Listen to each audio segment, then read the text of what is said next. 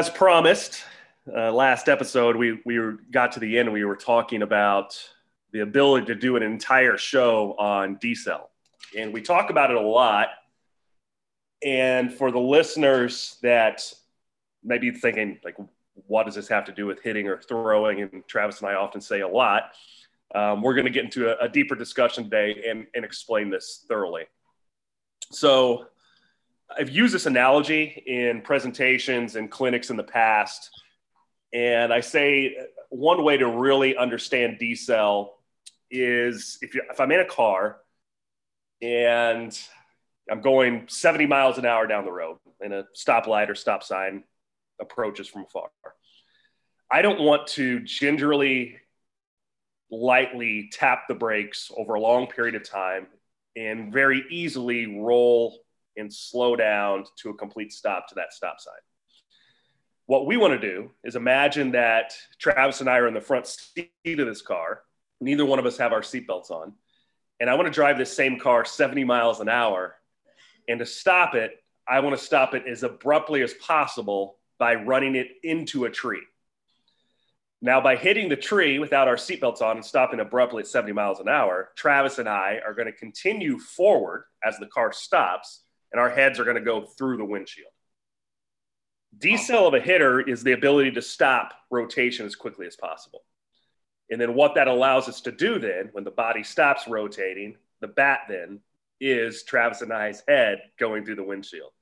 It's going to be propelled forward on a predetermined path that if we slot the bat correctly, will stay in a big hitting window and increase bat speed. So that's kind of an easy analogy um, to understand really what is taking angular velocity, that's your turn speed. The body is turning, we're rotating in a throw or a hit, and turning it into usable linear velocity, whether that be the ball propelled out of my arm or the bat head going forward into the ball. Travis, you want to touch on that?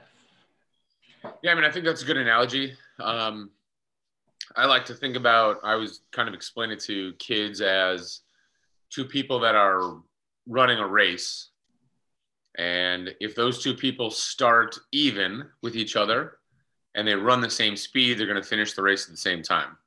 If one of those people has a little bit of a head start and they run the same speed, the person with a little head start is going to win the race by a little bit. If you have the third race, which is the one person has the head start again, they're running the race and they run the same speed, but the person behind behind them grabs them and pulls them they will, in essence, take some of that momentum from the other person. So if they slow the other person down by one mile an hour, they're going to gain that one mile an hour in themselves. So they're not going to completely, completely stop the other part, but they're slowing down and taking as much as they slow down the other part from, which would be like your car analogy, where if I'm moving a certain speed, if something stops, something else can keep moving that speed. But if it slows down gingerly, the other per, the other part slows down gingerly as well with it. So correct. Correct. I think I like. So I like benefits here. Yeah, I'm gonna go on the, the swing, and you can touch on throwing as you see fit, Travis. Um, decel, you can somewhat see it, but you can also be fooled. There are guys that will finish over rotated to the pull side that are actually really good decel into the ball. So your eye will fool you at times on this. But generally, when I'm working on it, I'll say I want your belly button to stick in the direction of the hit. Or if we're doing medicine ball tosses, I'll say don't let your belly button cross the pitcher. Try to keep it, if I'm a right handed hitter, keep your belly button going no further than where the second baseman plays, just to try to abruptly stop rotation. But it's really hard to see with your eye. And this is where the 3D sensors, in my mind, have the most value. Um, we've consulted and used KVest for a, a, number of years. And going back to 20 years ago when I got my master's uh, in human kinetics, we were doing some very rudimentary 3D analysis, and we weren't looking at decel patterns at that time. What we were looking for was sequencing, and sequencing was the most efficient way to flow energy through the body for the most energy into the bat. But that doesn't mean a hitter is better or worse. There's I would say probably more than half of major league players or professional players that we've tested aren't in sequence. And from talking to the golf experts, they say the same thing with golfers. It's just your unique pattern. So it's at the beginning we were searching for well angular speed must mean you know the ability to turn fast means that i'm going to have more bat speed or that is a higher number is always good because that's just kind of the way we all work more is always better right and i don't look at the 3d technology that way anymore and what i do get out of it the most is the ability to get the hood and see deceleration patterns um, Travis, guys are better than worse at this. And I think you've done an outstanding job of incorporating things into movement prep. How do we train this decel if mine isn't what I want it to be? Um, I've done this in baseball for, the, consciously we haven't done it in baseball. There have been some cues that hitters have used over time that I think make better decel, but how do we actually get into training this? So I use I use multiple um, levels kind of of training decel. Um, first is obviously again like part part of it is just you have to know somebody's movement pattern, so you have to do a, an assessment. Um, guys with bigger ranges of motion um, tend to struggle more with decel than people with shorter ranges of motion. Why? Um, what's that? Why? Um, bigger range of motion just takes longer to get up to full speed and shut down. So the, to having more range of motion is going to allow for more space to turn in a rotary fashion, especially when you're talking internal external rotation of the hip, thoracic, um, where less range of motion is going to essentially force the athlete into a quicker speed up and slow down pattern, or they would have to have some sort of um, compensation by front leg rolling open, uh, front foot rolling over to give more space to get up to speed. Um, so knowing that, you know, there's going to be certain points. Hold that thought for a second. So I'm going to I'm going to use another analogy here as you're getting into this training scenario, because we've both said there's give and take of this, right? The, the guys with more range of motion, and I'm going to use this analogy and picture it. So Travis and I, again, almost in the style of playing tug of war, I'm going to have a two foot rope in my hands. Travis is going to be standing as close to me as possible. So there's slack in this rope and he's holding the other end. What Travis is going to do is quickly as po- possible backpedal to get this rope tight. Once this two foot rope gets tight, I'm going to begin swinging him around. He's going to go around in a circle. I'm going to swing him and swing him. So it's not going to take very long for him to get that rope tight. However, it's going to take him longer to get that rope tight and take the slack out of it. But the benefit is once he gets the slack out of it, he's going to be able to rotate faster. So you can see the give and take here. If I take the slack out, I'll be at a longer, let's say a longer uh, time to impact, more potential bat speed. You see that with these guys with very big ranges of motion. Um, I would I would picture like a Bryce Harper or picturing Josh Donaldson, very big moves, likely very loose movers. With that comes a lot more swing and miss because you got to make your decisions sooner because it takes longer to take that slack out. The benefit of that shorter rope guy is they can get the slack out really quickly, but they're going to have to use more just sheer strength and mass uh, in most circumstances to get the bat up to a full speed, uh, up to a high speed. So you can have um, higher bat speed with this loose mover capability than what your strength would often uh, allow you as long as you can stabilize that range of motion, which is Travis is getting into now. It's a very long-winded explanation of the, the differences between uh, less mobility and more more mobility. Go ahead, T. No, no that's good. Like that, that's an important part. And again, you know, part of that is knowing somebody's movement capabilities.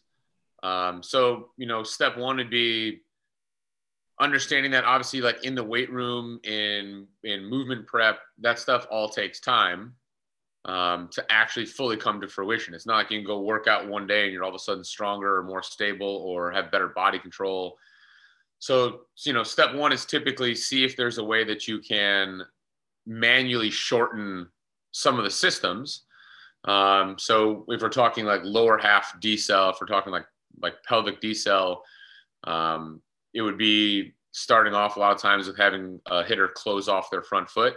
So basically striding closer to the plate with their lead side, which is going to limit some of the range of motion um, into the lead, into the lead leg and hip. Um, so I usually start there because if you can essentially make that easier in a shorter time frame to help the hitter in a more rapid um, a more rapid time versus what it will take in the weight room. We'll typically start with stuff like that. Um, we'll do check swing work. Um, so check swing work essentially when you're going full speed is going to force the hitter to find a connected shorter move because we're limiting the amount of time that they have to get up to full speed. So basically, you're challenging challenging someone and seeing if they can manually shut down some of that some of that range of motion and some of that speed on their own um, through a check swing. And immediately, like when we do those, you can tell the, the kids that have more of a strength issue versus um, range of motion or body control issue because they're not going to be able to stop very fast in their check swing. And then a lot of times their next one will be like an incredibly slow check swing just so that they can stop essentially on time with the check swing. Yeah, stay there for a um, minute. So let's talk about that too. So there's a neurological component that we always joke with uh, professional hitters the first time they do this. Um, and so people don't understand necessarily why we use the PVCs. That's a, just a way safer way to do these check swings with a lighter object in your in your hands. Um, but when we do this the first time with professional players, all of them turn way slower than what you and I do, who have done this hundreds of thousands of times. And we make fun of them, say, here I am, a slightly uh, recently out of shape 44 year old man, and I can get up to speed and shut it down faster than these professional athletes. And the reason is the brain is always, it's a protectionist, protectionist unit. So it's always trying to protect the body when it doesn't know what is safe. So if I tell you to get up to speed as quickly as possible and shut it down, and I've never worked on that before consciously, I don't know how good my brakes are. So what am I going to do? I'm going to accelerate slower to where the brain deems, oh, this is safe. I can slow this down by gingerly putting on the brake. Then we make fun of them. And after a couple reps, I figure out, oh, no, I can accelerate faster and I can decelerate faster. But if you've never worked on that, it's not going to transfer over into an unconscious movement that is the swing. You know, at that point, we're just, especially in a game, we're, we're it's a test, right? My body is doing what it's been trained to do. So there is a neurological component of, again, why we train this way. So it does become automatic for, for the brain to say, oh, I can shut down quicker. And then we've already talked about the benefits of doing so. Go ahead. Yeah, so you know that's typically where we'll typically try to start first. And There's a couple of things that we're gonna that we'd go into as we go through that, just in in trying to do a little bit more manual. What is the body capable of? Can we make this correction without having to spend as much time as it's going to take in the weight room to get that. Then we use obviously movement prep. Um, movement prep is a little bit more of a short term. Let's get the body feeling like it's making making the brain uh, push the muscles to fire the way we want them to, um, which would be something simple like a medicine ball throw. Um, so you know, using the medicine ball throw, having tested that with with obviously K motion, um, even on force plate, that when you have something heavier heavier in your arms your body's awareness of being able to shut down to be able to move that heavier object um, typically will allow for better deceleration as well simply because it has to to move a heavier object at the end of the chain. Um, so we'll do med ball throws as a hitter. You know we'll typically do those from every let's say pitch height. So we're doing them from higher positions, more of a, a athletic bent over position for lower ones. We'll work those essentially to every direction of the field. So we'll do some med balls throws to the pull side, some straight forward towards center, some towards right field. Um, we will do for prep a lot of um, band work. So we're doing a lot of um, isometric holds. We're doing a lot of eccentric and concentric, uh, which is going to promote for us a lot of anti-rotation, which is just the body's ability to stop rotation. Um, and we'll do that from multiple positions as well. Um, then we'll go through even a progression where we're going to use med balls uh, with athletes catching a med ball. So we'll start even from the standpoint of like over rotation into a swing uh, and throw a med ball into the back side of their load side of their swing and force them to be able to stabilize it. Then move from there to stabilizing with a throw off of that We'll do the same thing on the front side through the end of the swing, having them catch um, a med ball at the end of their swing. So basically, they'll get through where the end of their swing would be. um, and throw a med ball through the end of their swing and have them continue to stabilize the end range of motion there at the end of their swing. Um, so there's a lot of different things that we'll do on a daily basis, and obviously, like being able to incorporate um, that on a more consistent basis is where it not just only helps in prep for that day's swinging, but obviously will help in the long term of what they're doing. And obviously, a lot of these things we do in conjunction um, with like the the swing prep stuff we would do, like the the check swings or closing off the front side. And every every athlete's obviously different, so what their prescription of what they're going to do with those is going to be different based on their necessity um, that they need as well.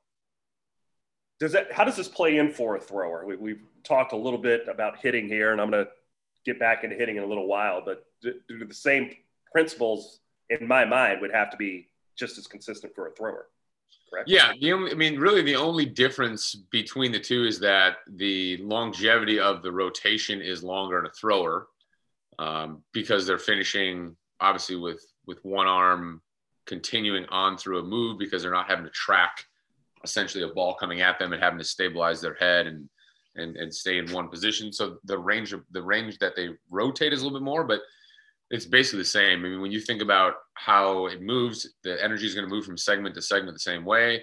It's just going to transmit through the arm faster because it's a single arm movement. So it's able to, the shoulder's able to create more external rotation.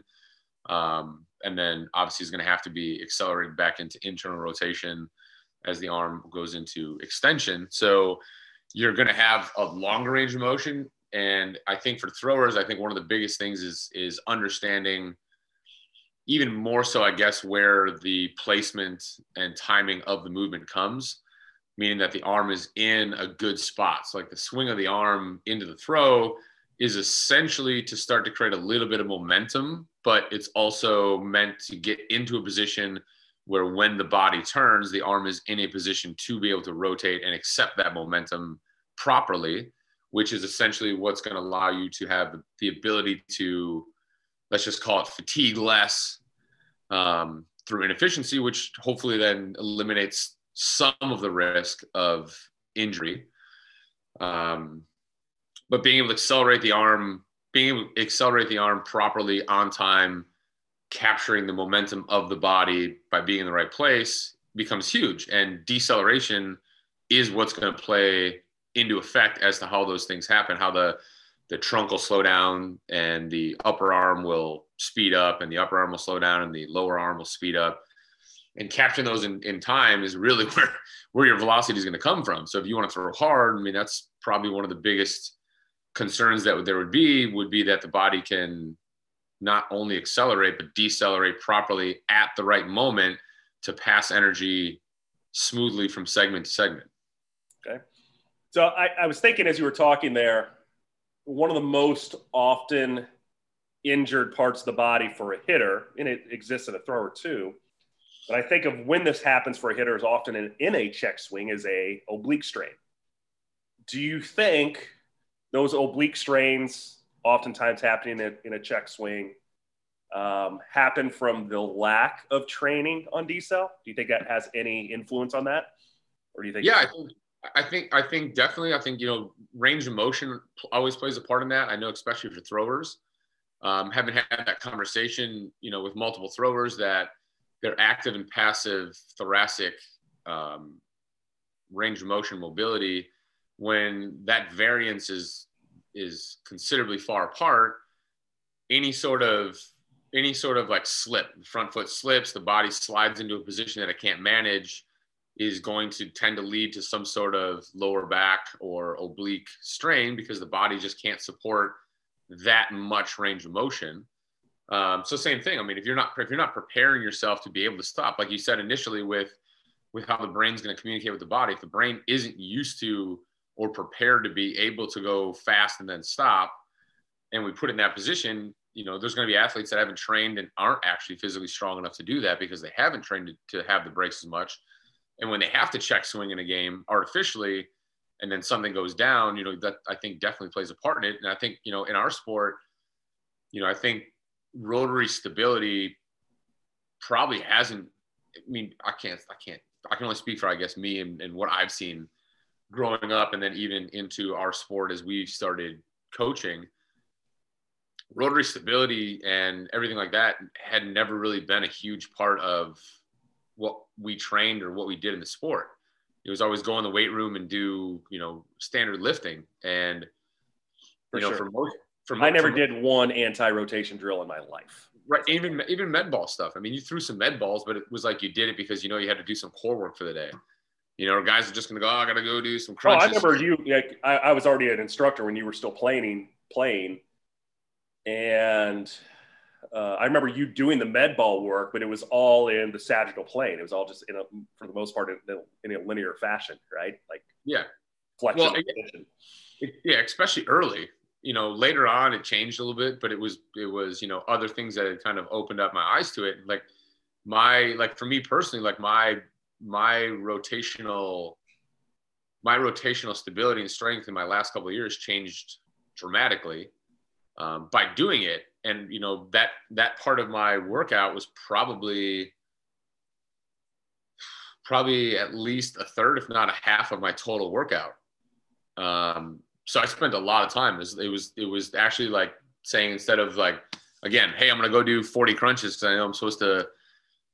I know I got to strengthen up my core. I want to look like I'm, you know, I got six packs. I want to do some sit-ups, or you know, now like I see like like planks are great, you know, but like a plank just in itself isn't going to give you what you need for what we're doing in this sport. So like you could do planks, but you have to add planks with planks with some sort of rotation and you need to add a little bit more weight and you need to you know work full range of motion with resistance and you need to have an explosive movement that leads then to a deceleration. And like so being able to build up to it is important too but you know a lot of guys just go like well i did my core work. And i'm like well what did you do? And i'm like well that's you're you know you're, you're doing something that somebody that's you know just trying to be in a gym and stay in shape is doing you're not trying to do something that somebody that's trying to be a, a collegiate or professional athlete needs to do for their body so I think there's just a lot of that that hasn't been done. So yeah, when it lead to, to leading to injury, I think, you know, a lot of people haven't trained the midsection the way that they need to for this sport to be a rotary athlete. Yeah, and that, that I think of that in golf because there's a larger population of older golfers just recreationally than there are baseball players. Um, and that often injured piece is the low back of, a, of an aging golfer that's playing recreationally because the, the science behind this is your thoracic spine right in the middle of your back is meant to be very mobile. Your lumbar spine, the bigger ones at the bottom, are meant to be very stable. What ends up happening when you don't have rotary stability is that your lumbar spine ends up being what begins to decel or stop rotation, but it begins to act like the thoracic, and that's when you get lower back pain. Um, when a stable joint is, is starting to become unstable because you don't have the rotary stability in muscle to be able to stop that. But I think um, with, with that in mind, one of the oldest old school cues that taught us decel when we were young that we didn't ever know was keep your eye on the ball, Johnny. Keep your eye on the ball. the little leaguer pulls out to the pull side. Coach sees that little leaguer pull off to the pull side. He's looking at him after the swing and miss. And we know that you got to be able to see in order to hit, which of course your eye doesn't do. But that is a really good cue to stop rotation. Were you thinking of any? And then I'm going to get into what that Yeah. does for our direction. Yeah, I was gonna say like not cue, but actual like, you know, the amount of time like I had a hanging tire swing in my yard. Oh, yeah, it's a great one. The- Yeah. The amount of times that I just pelted that thing with my bat, you know, but back, but even then, like, you know, talking about where you get output different ways, like, you know, that without me knowing it, it was just like, oh, how hard can you hit this tire? But the amount of times that my wrists were just completely blown up from like the bat hitting the tire and basically almost immediately stopping, transferring that energy and just stopping, and your wrist just going, oh, but you're like, all right, I'm tough. I'm gonna keep hitting it, you know. And I, but I, but honestly, like you know, that was another way of like, you know, we, we did it because like, oh, I gotta hit the tire to get stronger. Well, all right, I don't know, I don't know what that means, but all right, I'll do it because it's fun and something to do.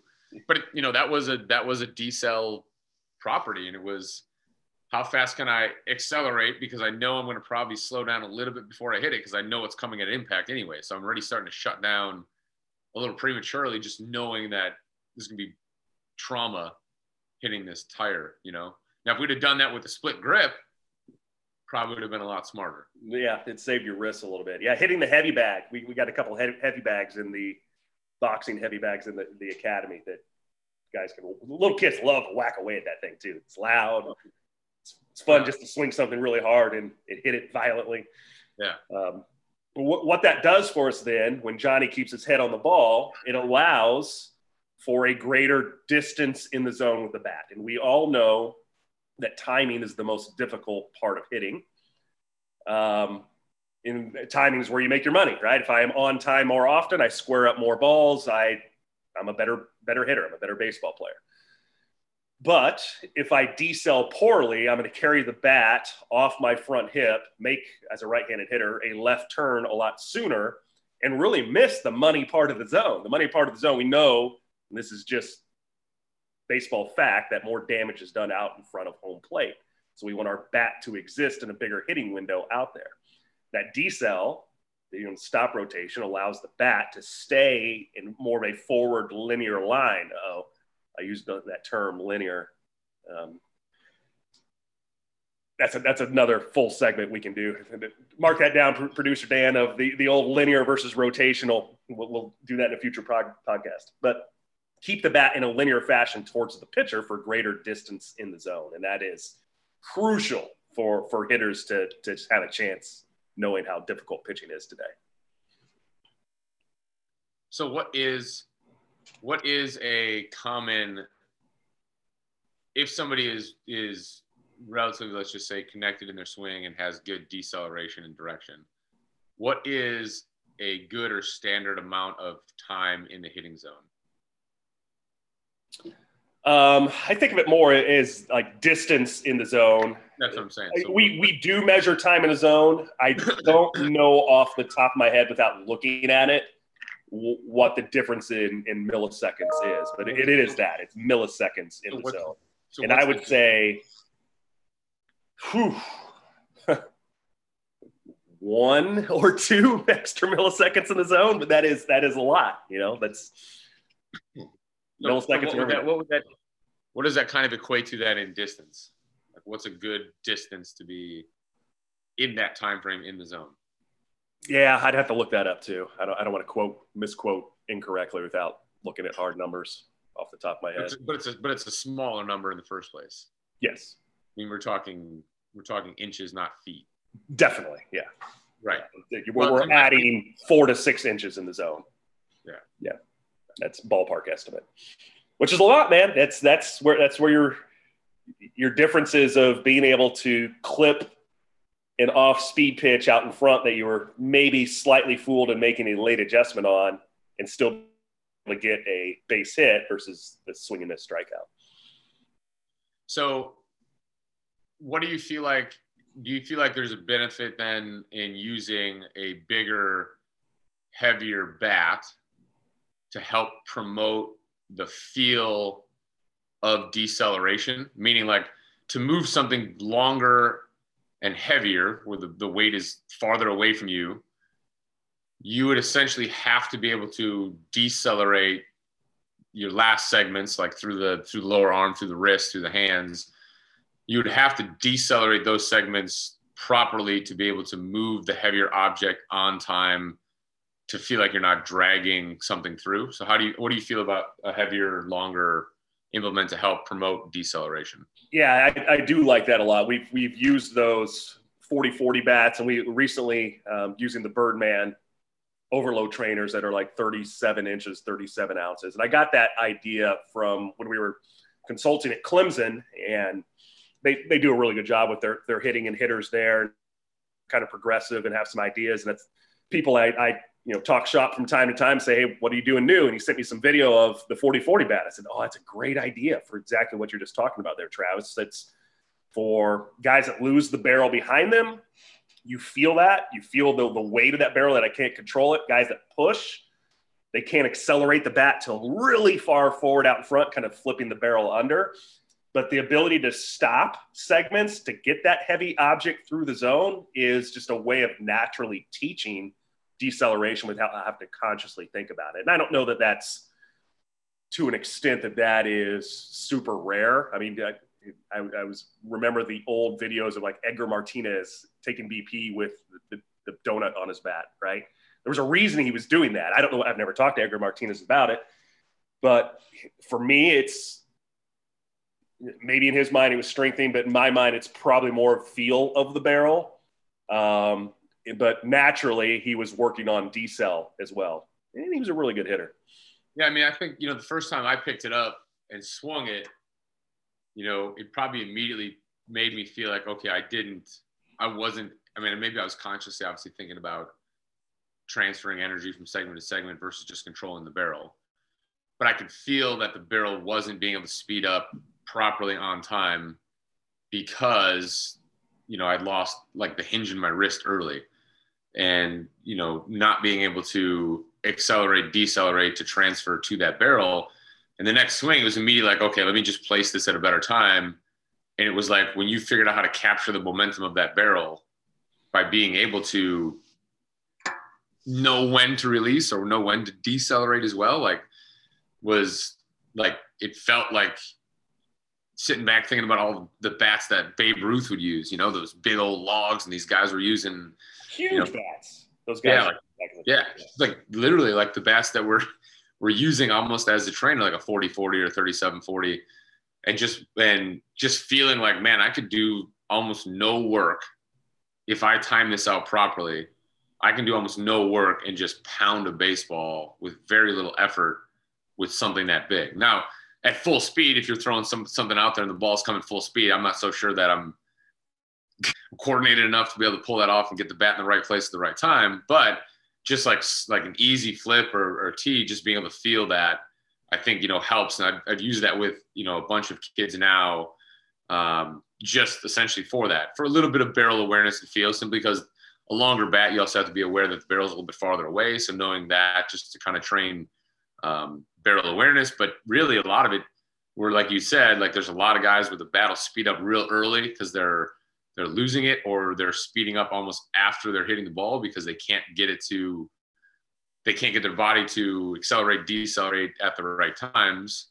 And that to me is what timing is. Like i know we i know that you know we always talk a lot about timing being like ball out of hand. When is the the athlete starting to move towards the ball in their way but I still feel like in my mind, like there's so much more timing error on actually what and how the body is moving from one piece to the other, which to me is like probably the toughest part of timing because it's easier for me to just get my foot off the ground earlier and start sooner. It's a lot harder to get my segments to actually be on time. And, and that's some awareness in that too, because there are guys that accelerate the bat early. There's people that teach it. Yeah. You know, the, well, I'm trying to get the barrel up to full speed behind me. Well, you're going to lose your wrist hinge as you do so, but I can do that. I can accelerate it early. Um, you know, there's downside to that as well if you're making decisions sooner than you would like to. Um, but be, having some awareness of that. When do I when do I typically accelerate the barrel? Because there are big league guys that accelerate accelerate the barrel, lose their wrist hinge really early, and do have success. Albeit that wouldn't be like the ideal textbook way in my mind that you'd want to teach your hitters. Yeah, I mean, obviously, there's always there's there's again, anytime you do anything, there's a bell curve, right? Most people fit in the middle. You've got some people on one end, some people on yeah, the other. Well there's multiple ways to get things done, but most people aren't. Most people aren't the guys on the end of the bell yeah. curve. You know, those are those are more like special people versus most of us who fit, you know, in that middle pyramid. So there's always going to be the outliers at every level, and I think the tough part is, you know, you do get some people that train or teach based off of maybe their favorite player or who they like in the moment that is an outlier that is really hard for anybody else to replicate. Um, not that not that it's bad. I don't think it's bad that people you know try different things like emulate different things and see how things feel. But you know trying to trying to pigeonhole somebody into something that's probably more of an extreme is typically not going to go it's typically not going to go well. Yeah I, I would agree with that. For every two players you help that can fit into that style of movement. And luckily it's appropriate for their body. There's going to be eight that's not, right? Yeah. yeah, that's that's why in our mind, teaching into like one philosophy or one camp is just it's pot luck whether whether or not you're actually going to help your hitter or not or your thrower. Hundred percent. Styles, man, so difficult. Remember, remember when we used to teach? We, we had this on the podcast a couple weeks ago. The absolutes, like, yeah, man, don't know if there are any absolutes anymore. Uh, I guess one absolute is you got to decel. I mean, in this game, at, at when the ball's moving fast, you have to you have to be able to decel. That's if, if the ball's not moving off the tee, you're good to go. You got all the distance and space you need to get up to full speed. You can take as long as you need to slow down at the end of it. Like over rotate the over rotate the heck out of it and just let it eat. Yeah, I'm, I'm, gonna I'm gonna get your opinion on this because before I was working in pro ball, I was a I've mentioned on here before. I'm a Car- I was a Cardinals fan, and I as a child always had my once a summer pilgrimage across the state in Southern Illinois to a Cardinals game. That was like my I got one game a year. He's usually in August around my birthday, and that was a huge deal for me. So I took my daughters to just experience that. And we went to Busch Stadium. We went through their Hall of Fame, just kind of did some nostalgia time. In the Cardinals Hall of Fame, you can pick up players' bats. And Ozzie Smith was my favorite player growing up. And, uh, you know, Ozzie's not a very big guy. You'd assume that he probably swung a smaller bat. When I picked it up, I couldn't have been more wrong. The dude swung a 35 inch bat, which incredible to me. I was like, holy, this thing's a, it's a log why were players then using big, and this goes way back, right? Because you already mentioned it that guys of yesteryear and some of the greats of the game swung really, really big bats. So let me ask you that question. What, what is your opinion on that? And why don't players do that today? Um, I think honestly, like, you know, it's always funny because I feel like I always have these conversations like the day before we have these podcasts, and I just have these conversations with kids. You know, I've got this kid that he wants he's chasing more and more exit speed. You know, he's, he's a young kid. He's you know 14, freshman in high school, young young freshman yet hasn't turned 15, and you know he's already hitting balls you know 90 plus exit, and you know he sees all these other people out there that you know are hitting balls 100 miles an hour, and he just he wants he wants more speed, exit speed and he keeps chasing like turning faster. I'm gonna use this. I'm gonna use this bat. I'm gonna turn faster. And you know, he might have been he might have been using a 30 like one inch bat. And I'm like, you want to hit the ball harder? I said, turn relatively similar in speed and use a bat that's two inches longer and two ounces heavier. I'm like, you can manage it. You're strong enough. You're connected enough. So you're not gonna you're not in a disconnected swing where that extra length and weight is going to hurt you. Like you're you're going to be able to manage it. So I think you know a lot of times you know if if you think about how training modality has changed, it's not like it's not like guys you know back in the 30s were as physical as athletes are now simply because of the availability of weights and the availability of free time to do those weights and trainers and programs and stuff yeah, like that. off seasons were different. These guys were getting jobs in the off season in, in the 30s and 40s. Right. You know? So I mean, so you look at that and say, okay, well, I can do a little less work with a little bit bigger implement.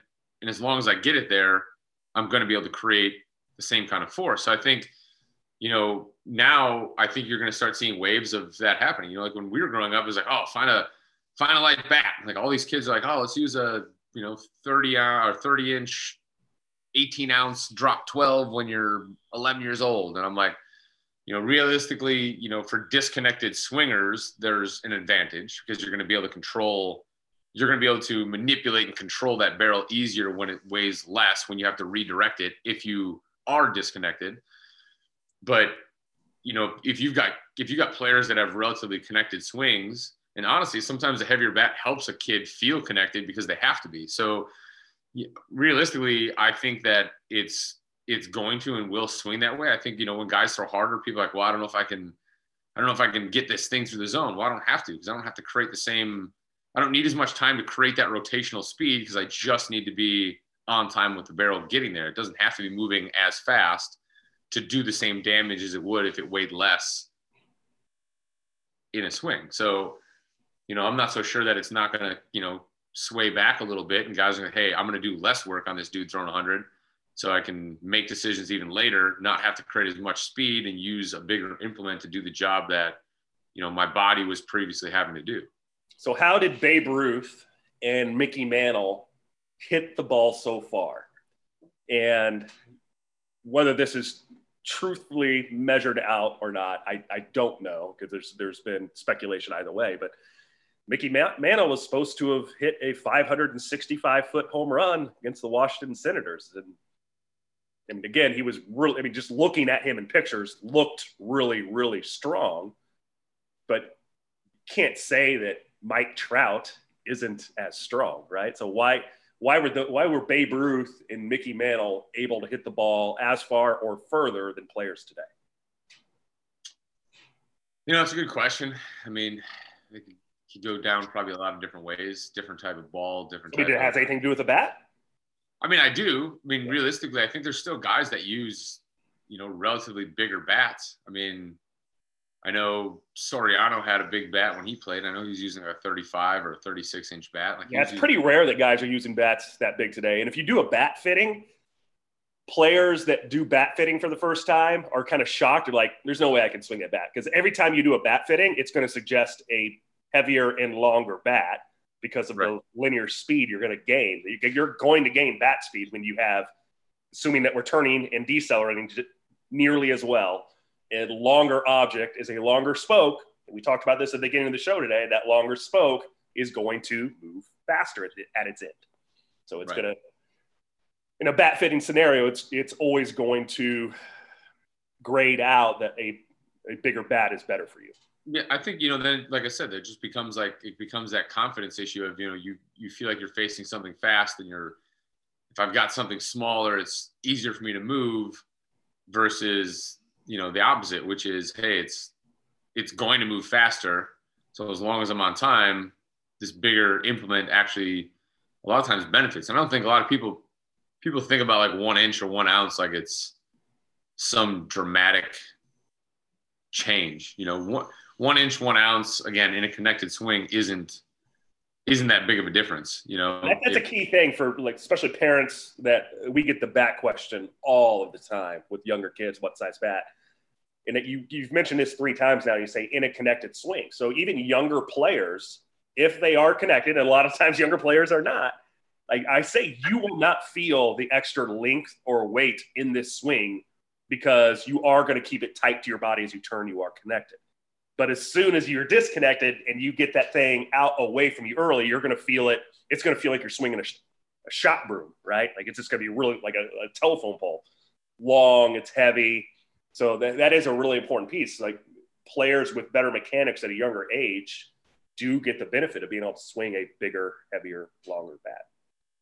Or even kids that are stronger. I mean, you again, like you know, you you make up for some disconnection with strength you know your strength will be able to mitigate some of the disconnection because you have strength. So that's the other thing with you know you know chasing strength in the weight room is it gives you an out when you're not moving as well. Not only does it give you more output but it gives you it gives you an out to be able to compensate better in a disconnected situation whether even at the you know at the pro level been showing this this um this video i, I saw on um, the dumpster fire, which is Twitter, as you like to call it.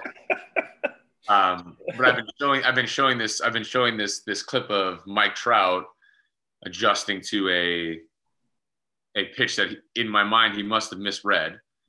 Um, so he's ending up continuing having to chase it with his torso tilting farther over the plate. His arms are disconnected. He's he's going after a lower away pitch. And is this an off speed pitch, like slider running away from him, or I, I, you know, they only show the the in the video. It's only like the last couple okay. feet of the pitch, and then just it's basically a close up on him. But watching his body control, like he ends up having like his his back leg will kick back probably like in the video kicks back probably like four feet because of how far his torso had to lean over right. the plate. He had to have something offsetting right for for balance, and his front foot literally doesn't move. Like he's just found a way to be centered on his foot with his body weight leaning over, but even in a disconnected swing, his additional strength allowed him to be a little bit more disconnected in in where his arms were moving with his body, but still being able to control control the bat. And you sit and look at something like that, and like it's not easy to do.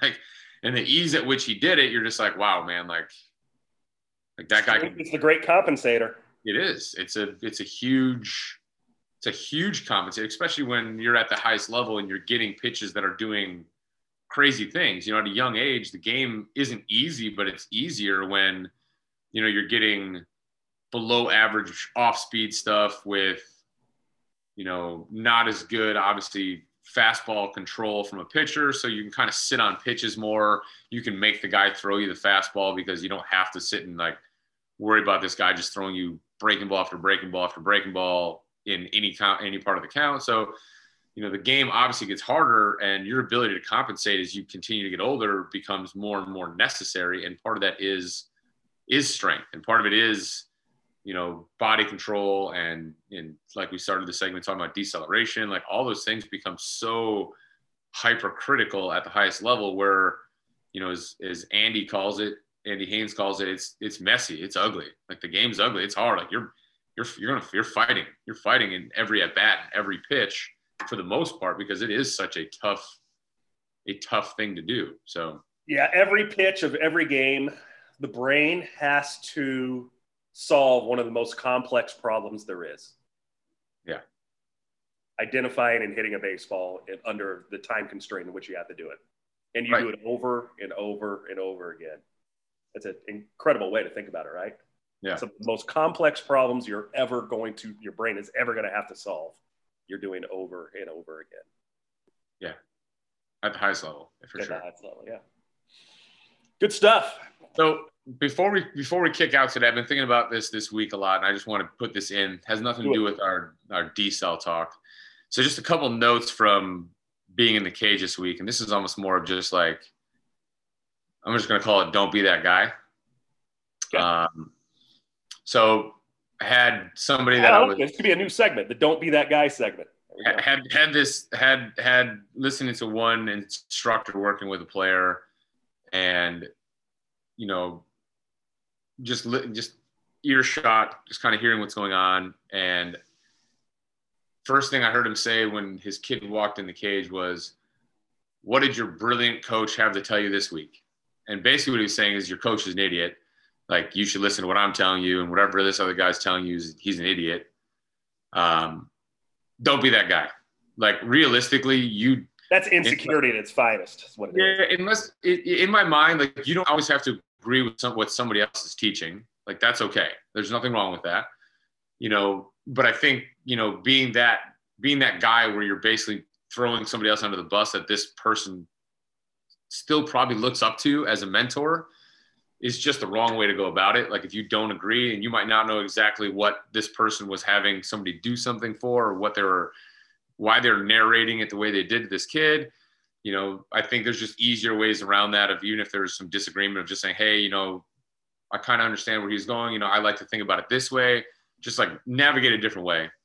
And the other oh, one, child, the kids, there was two, there's two kids that were doing like a group the thing and they must have the same, they must play in the same team. I'm assuming they're, I'm assuming he's talking about their travel coach. Okay.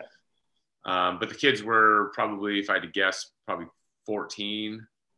Um, and then another one was don't be that guy. Like, don't I, I saw an instructor, a different instructor, giving unsolicited advice to like a dad and a kid hitting in a cage. Um, and I sat back and thought, I'm like, I don't think I've ever walked up to somebody in my life and just unsolicited, like, hey, you know, I feel like, you know, if your kid does this better, you know, blah, blah, blah. And by the way, here's my card, you know, meet up with me. Like, don't be that guy. Like,